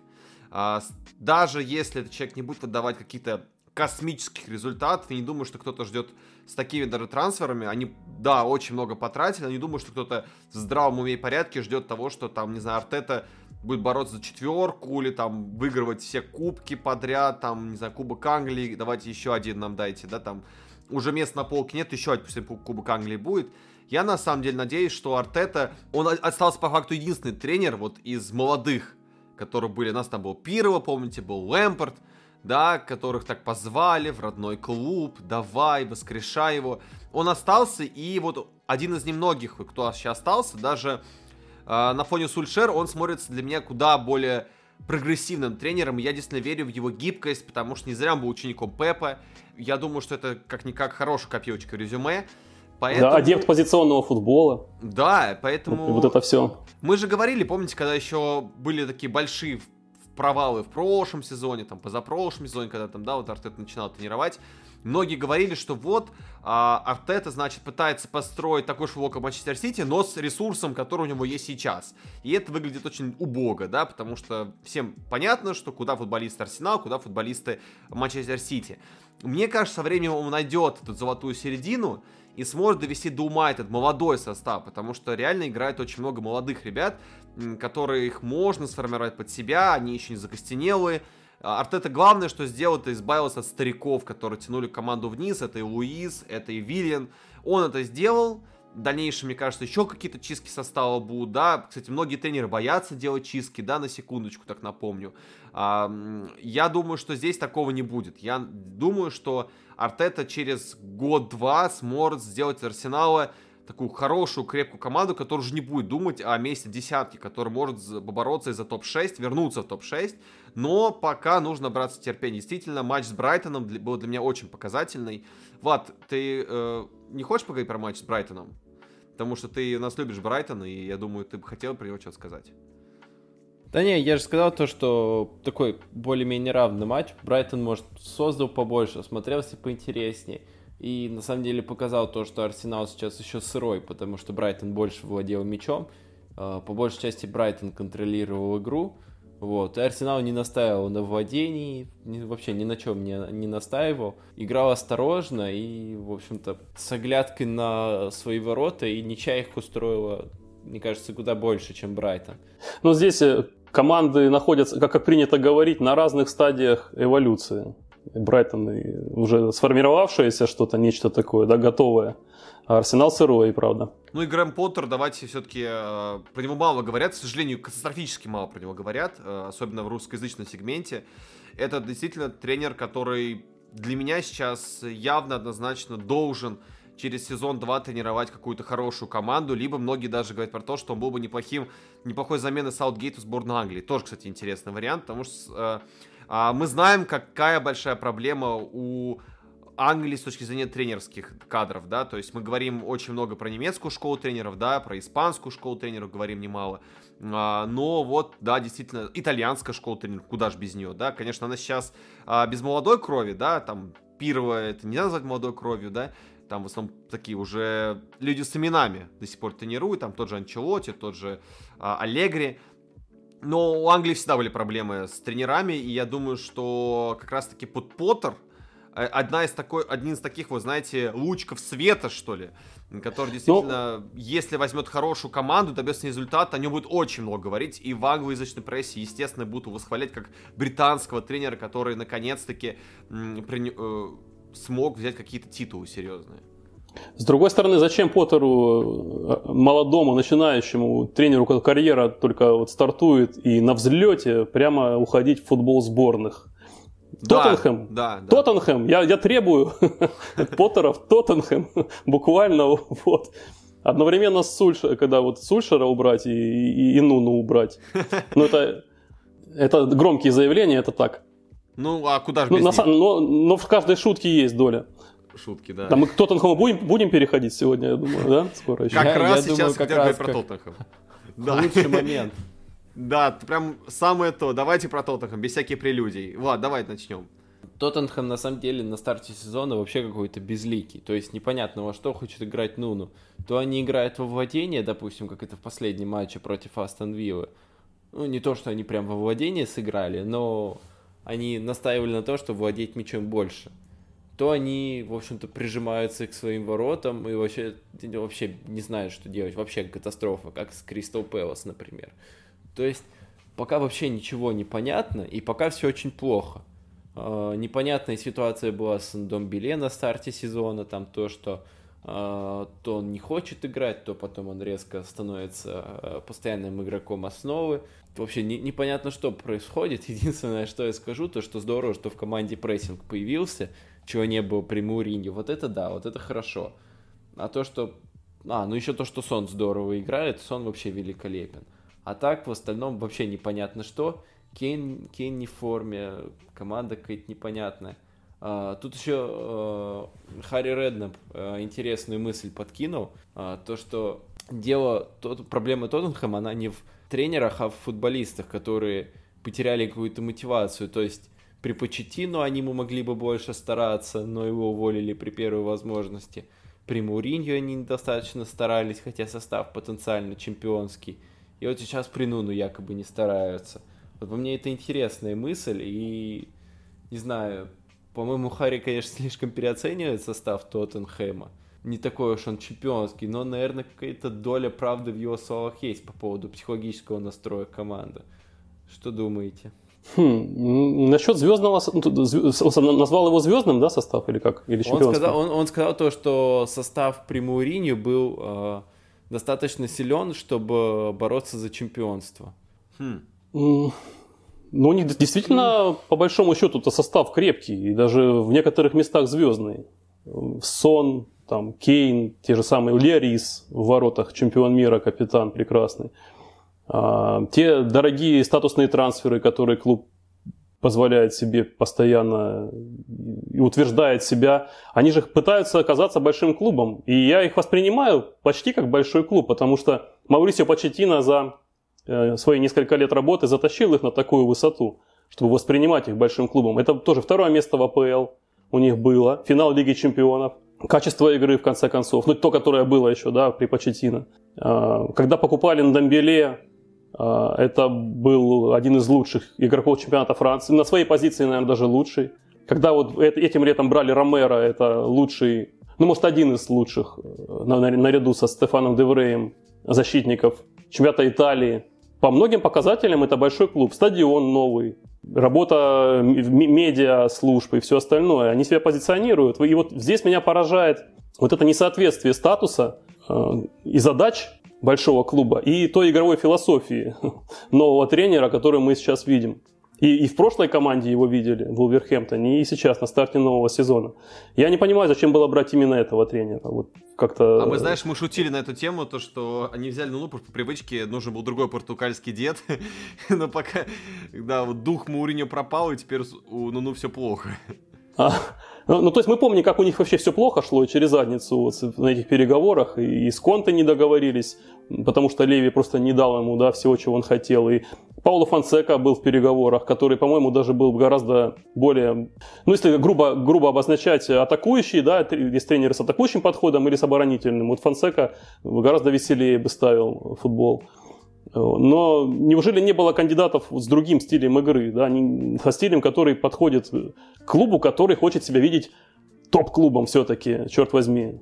А ты знаешь, вот такой вопрос задам, а, достаточно, скорее всего, да, знаешь, на размышление, на фантазию.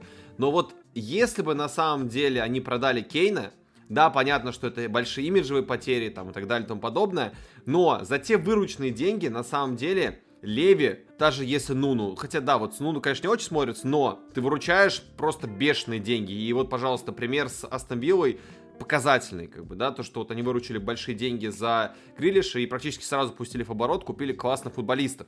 На самом деле, вот я не очень понимаю вот этого момента, ты понимаешь, что твой игрок точно уйдет, ты не можешь ему дать того, что он хочет, несмотря на его статус, что он действительно легенда, уже живая легенда Тоттенхэма.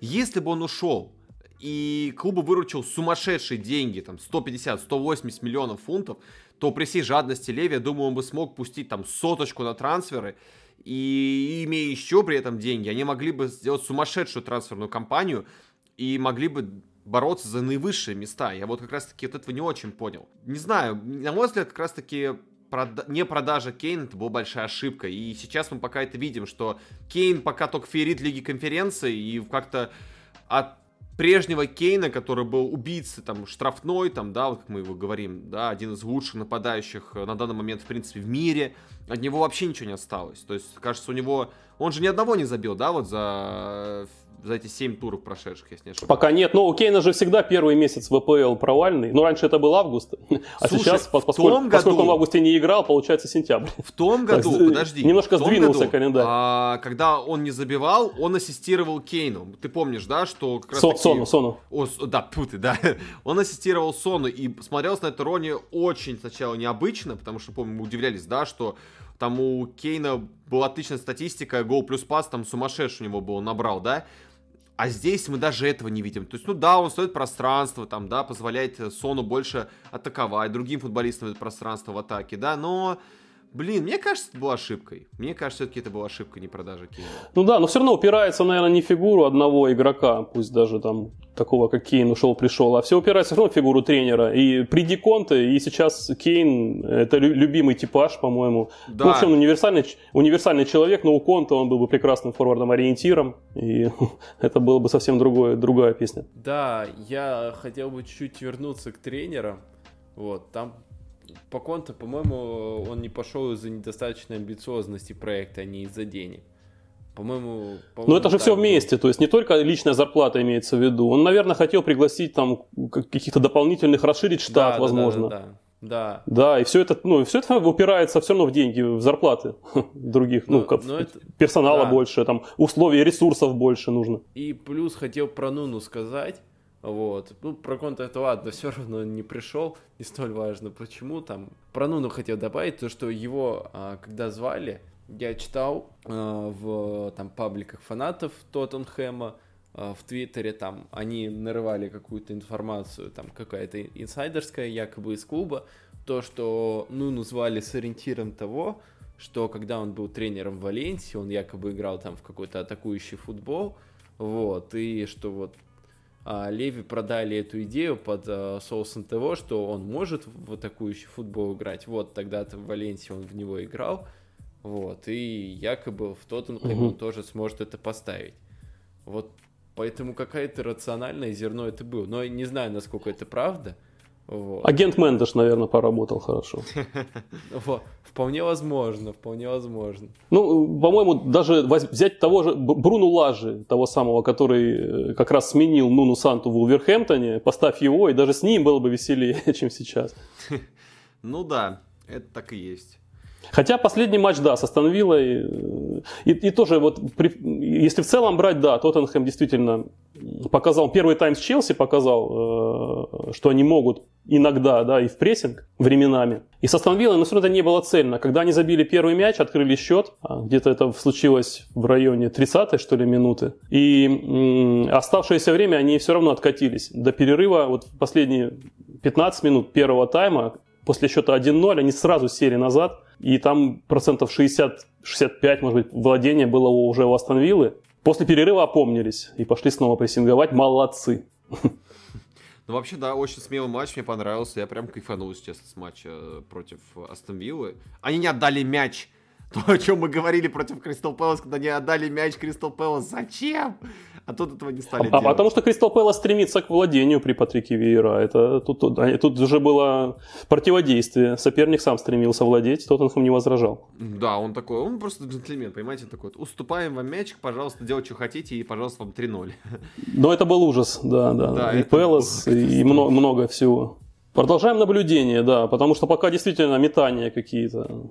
Может быть, он ну, ну, как-то себя сломает и, и утвердится, не знаю, вспомнит первый тайм с Челси и матч с Астон Виллой, и самое главное, воспримет как какую-то опору на будущее.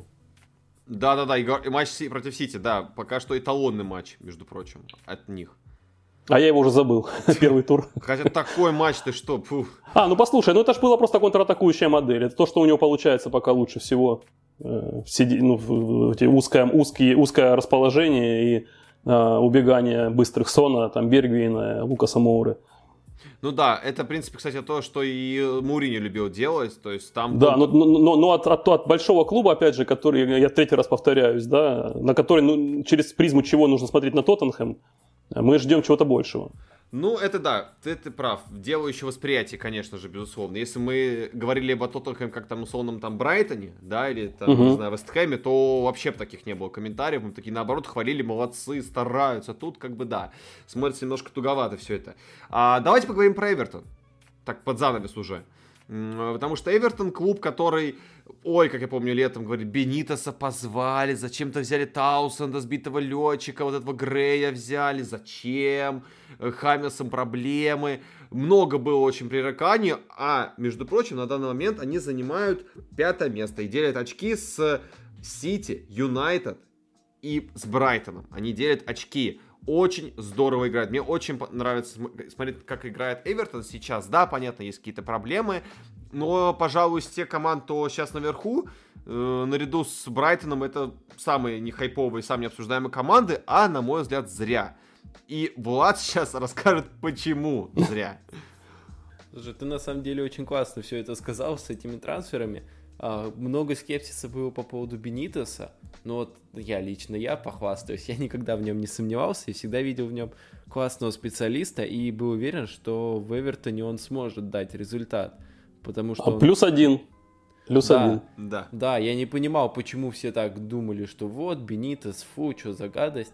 А что, он в Ньюкасле плох был? Нет, его особо не спонсировали, Стиву Брюсу сейчас куда больше денег дают, и Стив Брюс э, так лучше результаты не стал показывать.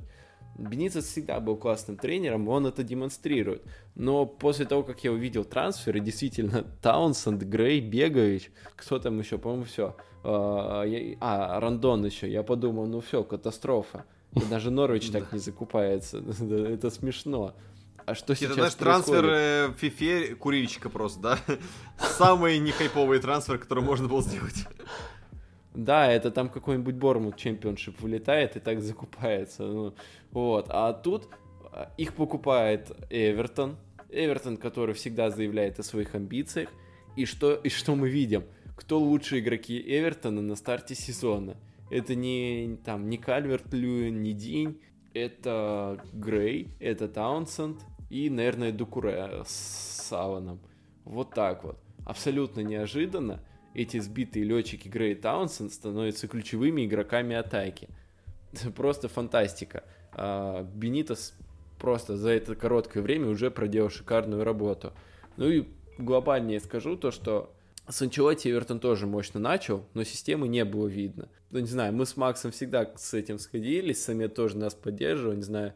Жень, ты как согласен с тем, что при Анчелотти команда была такой несистемной? Just vibes. Ну, как и любая команда Анчелотти. Она не системная, она выстроена на индивидуальных качествах имеющихся игроков и создании для них каких-то удобных условий, удобной схемы. Ну вот. А в рамках которой они творят. Да, а сейчас Эвертон именно такая системная команда. Прессинг стал куда интереснее, куда осмысленнее. А, команда в атаке куда больше предлагает в плане движения. А, поэтому Эвертон для меня пока выглядит той командой, которая должна бороться за место в Еврокубках, за там место в Лиге Европы, и потому что, ну, правда здорово. Единственное, что а, отсутствие там проблемы с фэрплей сильно ограничили их летние трансферы. С одной стороны, здорово, что пришли Таунсенд и Грей так заиграли, но лавка у них чуть ли не худшая в ВПЛ. Вот, допустим, вылетел Колман, и правым защитником уже некого, можно сказать, заиграть. Вот, э, там, кто ничего вылетит, вылетит какой-нибудь Дукуре, опять же, некому достойно его заменить. Вот, поэтому Эвертону главное пройти сезон без травм. Потому что играют они круто, но главное действительно не травмироваться, потому что лавка вообще атас. Я бы в качестве главного преимущества выделял их как раз игру в защите, то, как э, Бенитес навел порядок у своих ворот. Возвращаясь к той самой табличке, я вот сейчас ее открыл перед глазами, по ожидаемым пропущенным, как раз Эвертон вторая команда э, после Манчестер Сити по надежности. Да, это при том, что у э, них стабильно пожарники, там Кин, Мина и так да, далее. Да, все эти пожарники, которые, помните, как привозили, да, ну это уже просто э, заположняк вошло. Годфри, Кин, Еремина, каждый привозил индивидуально. И даже в этом сезоне, как в одном из первых туров, э, кто-то из них успел отпасовать назад, по-моему, вратарю, так что или обрезаться, ну, то есть привести гол. Но с Бенитосом очень надежно защищаться все команда стала. И Грей с Таунсендом, они раскрылись именно в контратакующем футболе. Потому что, а, опять же, как мне бросилось вообще в глаза статистический такой нюанс, э, пока из всех матчей, что Эвертон провел в этом сезоне, они только один раз превзошли соперника по проценту владения мячом. Они превзошли Бернли. Нетрудно, в принципе, их превзойти. А, во всех остальных матчах они уступили Кстати, и порой уступили сильно. Был. Вот просто скажу, если, если вы смотрите только топовые матчи в АПЛ, то вот вы, например, пропустили сумасшедший матч Эвертона Берли. Один из лучших в этом сезоне, как по мне. Ну, О, все. да, какие там страсти были. Извини, а, что перебил. Да, и мы вспоминали, что нет э, Калверт Льюина э, в числе лучших пока, да, лучшие Таунсенд и Грей, и нет Ришарлисона. Почему их нет? Потому что они травмированы. Друзья мои, еще сейчас, если они еще вернутся, а, что, что, что же тогда нам покажет Бенитес? И действительно, вот ты сказал, что они могут зарубиться за, за, за Еврокубки, а я бы даже еще более смелую ставку сделал. А почему бы им не зарубиться и не стать таким скрытым претендентом на четвертое наше Лига Чемпионское местечко. Особенно Почему на, бы и нет? Если, если МЮ. С тем же, да, зарубиться с МЮ э, за место в Лиге Чемпионов. Это было бы забавно. Я боюсь, что их действительно скамейка подведет под конец сезона, когда там... Возможно, да, да, уставать. это да. Если травмы накинутся, да. Но у них нет, с другой стороны, они же не заняты в Лиге Европы, я не помню. По-моему, не заняты да, да, в Лиге да, Европы. Не не, да, они не играют. Ну и хорошо, видишь, можно играть спокойненько от выходных к выходным. Да, в общем, у меня тоже, так как у вас большие ожидания от Эвертона, хотя да, то же самое говорил в том сезоне, прям аж флешбэк ловлю, что когда они так бомбу начали, такой, блин, ну этот Эвертон может, как да. может, да. Но я тоже, конечно, не ожидал настолько крутого выступления от вот этих ребят, пришедших летом, и тоже посмеивался, но Рафа красавчик. Да. В общем, а тут я предлагаю дать слово вам. У меня, если честно, прям вот такие командные обсуждения, вот лично, которые я бы хотел обсудить, нет, поэтому даю здесь возможность вам, ребят, какие команды еще вы можете выделить, может быть, не с точки зрения отрицательного чего-то, может, кого-то хотите похвалить действительно за какой-то невероятный футбол и то, почему-то именно с точки зрения хайповости, наверное, такие команды мало обращают внимание, но хотя стоило бы обратить. Жень. Ну, я коротко скажу о приятных удивлениях и разочарованиях, да, давай да, быстренько да, да. вот. Ну, приятные удивления, кроме Эвертона, это, наверное, Брэнфорд. Угу. Хотя, хотя я не считаю их долгоиграющей историей, это что-то очень перекликается с Шеффилд Юнайтед э, в позапрошлом сезоне. Ну да, начали они хорошо. Просто по уровню игроков, это не, не для АПЛ команда. Там игроки, которые просто по классу, по уровню, они не могут так долго выдавать. Ну, зато Дай бог, начали, конечно, но... Они по, по expected да. points обгоняют там Челси, обгоняют. Они на четвертом месте, они Челси, МЮ обгоняют да, ну, Вестхэм. Ну так Юнайтед тоже, помните, шли чуть ли не там не боролись за Еврокубки, и все восхищались э, их тренером Крисом Уайлдером. Ну, и было за что. Но на второй, на второй сезон они очень быстро нырнули обратно, благополучно в чемпионшип. И боюсь, что с Брэнфордом будет какая-то похожая история, потому что ну, усили, усилится моментально так, чтобы их средний уровень игрока основного состава а, подравнялся там, с завсегдатаями, с середняками лиги. Ну, таких, наверное, ресурсов нет. Но пока все очень круто.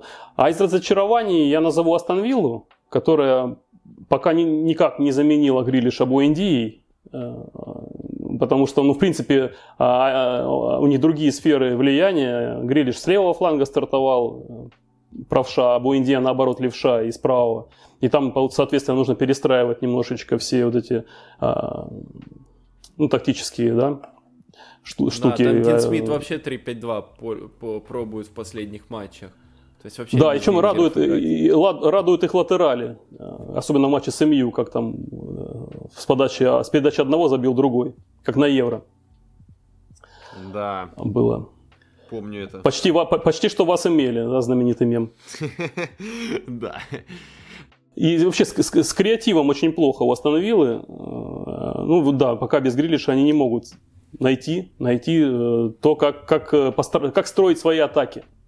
Ну и второе разочарование, наверное, даже совсем неожиданное для меня, это Лестер. Да. Я проверял э, в первую международную паузу в, сентябре.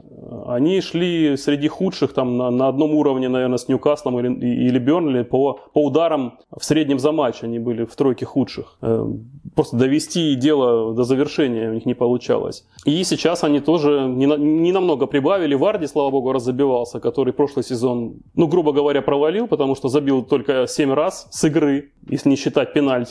А сейчас у него уже 6 в новом сезоне и ни одного с пенальти. Вот. Но Варди тащит, но в целом у них как, какая-то мини-перестройка э, сейчас затеялась. Такое приличное число новичков, они пока адаптируются. Вестергор, Бертран, такие фамилии, которые у меня вообще с, с Лестером не ассоциируются. не знаю, как у вас. А что, да, Вестергор, Вестер... Бертран, а надо привыкать, да, что они уже в этой команде, и они в основе. Мэдисон, а, Мэдисон в отвратительной форме, просто проваливает сезон Джеймс Мэдисон, и уже в запас присел, и даже когда выходит, ничего не показывает. И вчера, и мы, мы пишемся в понедельник, 4 числа, и вчера они играли, э, вели 2-0 и упустили победу. Уж дай бог памяти с кем, не помню. Ой, я чуть тоже забыл. Кристал да, как, как бы не с Пелос. С Кристал Пэлас, да. Ну, то есть Лестер совсем не впечатляет. И это поразительно. Может быть, дело в Роджерсе, что-то что-то у него случилось, потому что, ну, блин, это неожиданно да, очень, да. если честно. Да, в Роджерсе, в Роджерсе во многом и дело, потому что Мэдисон еще с конца прошлого сезона перестал э, быть железным игроком старта. На самом деле, летом можно было развести Арсенал на хорошие деньги, потому что они якобы Мэдисона хотели купить, вот, могли бы продать, потому что, вот, но э, в чем проблема основная Лестера, вот, уже неправильно отметил про удары, про то, что их очень мало. А в чем суть? Лестер как был э, командой такой при Раньере, так основная суть и осталась. То, что основная их мысль в атаке – это забегание Джейми Варди. Шикарная вещь, которая работает, несмотря ни на что, при Джейми Варди в моде, mm-hmm. при любой погоде, как говорится. Но а что нужно, Варди... что, что нужно сделать человеку, чтобы он возродился? Купить конкурента. Пришел под Сандака за, по-моему, 30 миллионов. Угу. Да. И Варди прибавил. А мы помним уже не один пример, когда Люк Шоу провел лучший сезон в жизни прошлый, когда купили э, Алекса Теллиса. А, Марка Салонса, когда пришел Бен Чилвилл, сейчас, пожалуйста, в основе не дает ему шанса. То есть работает, работает эта фишка. Да, Купить конкурента. Плюс, и плюс сам Варди, вот он правильно, он действительно сейчас на этой волне прибавил, но он в одиночку далеко не всегда справляется. И Лестер играет гораздо лучше и интереснее, когда а, в паре а, в арте выходит и Хианачо. Потому что Хианачо точно так же забегает, точно так же открывается.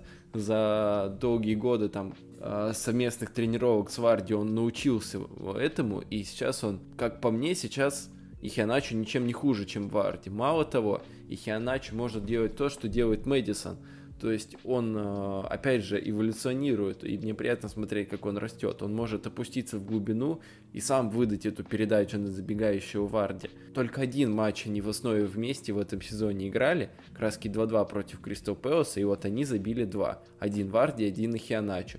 Чем не показательный момент. А, поэтому для меня удивительно, почему Роджерс поначалу так долго держал Ихианачо на лавке, хотя каждый раз, когда Ихианачо выходил на замену, становилось, очевидно, лучше. Я не знаю, надеюсь, сейчас он что-то изменит, э, Ихианачо начнет играть регулярно. В атаке это одна из главных проблем. А вот, кстати, по трансферам, э, Вестергор, Бертран, они не ассоциируются, во-первых, потому что неожиданно, а во-вторых, потому что, ну, по уровню не тянут, особенно Вестергор. Ошибается, там, где Фана играл надежно в прошлом сезоне, Вестергор ошибается. А, не то, О, да, как прям... Фафана не хватает, действительно, на полгода да, же выбыл да, летом. Да, позиционы Вестергорд частенько там ошибается, как-то может по мелочи, где-то корпусом угу. там недостаточно сыграет, где-то скорости не хватит. И вот, пожалуйста, Лестер и в защите далеко не так надежен. Тоже... Еще я жду, когда Барнс наберет уже свою форму. Он был очень крутым до травмы, вот, но была серьезная у него травма, лечился долго. Но в целом-то состав э, у Лестера такой, который позволяет, опять же, с оптимизмом смотреть и надеяться на все-таки, что это какие-то временные трудности. Да, тоже хочется Там, надеяться. Одного, один Тилиман с чего стоит, да, О, просто да. системообразующий чувак. Говорят, что вообще уйти хочет. Я слышал такую информацию, его продать хотят в конце сезона. Будет без него тяжело, конечно, Лестеру. Ну, в октябре об этом как-то профессиональному футболисту странно думать, наверное. Надо играть. Не-не-не, он, он в сентябре, по-моему, сказал то, что там как-то ну, короче, намекнул на свой уход, э, сказал то, что там хочет э, быть открытым всем вариантам. Примерно так он сказал. Это в сентябре, насколько я помню, было. То есть он так присматривает себе уже потенциально другой вариант. Ну, я думаю, за него будет в любом случае борьба вестись, потому что это очень хороший футболист, и многие клубы от него явно не откажутся. Да, тому же Ливерпулю он очень пригодился бы, например. Посмотрим. Я, если честно, думаю, на сегодня все, пожалуй, потому что мы вроде обсудили очень много. А, да, кого-то, может, не упомянули. Прошу за это прошение. А, впереди еще много матчей, много кто проявит себя, кто-то нас разочарует, тогда обязательно еще раз поговорим. А, Жень, ну спасибо тебе большое. Без тебя сегодня подкаст был бы не таким прекрасным. спасибо, что нам уделили Спасибо. И второй привет Максу передаем уже в конце подкаста. Макс сегодня у нас вообще а. просто главная звезда. А. Привет всем, кто нас э, слушает и дослушал до этого конца. Э, вообще вы самые главные молодцы, ребята. Спасибо за внимание, дорогие друзья. Спасибо. Подписывайтесь на наши все соцсети, все ссылочки писаем. Обязательно, если вы, конечно, вдруг каким-то образом не подписаны до сих пор на порте Драгба, также ссылочки будут внизу. Подписывайтесь, не забывайте про промокод. А, всем спасибо, всем пока. Счастливо. Всем пока.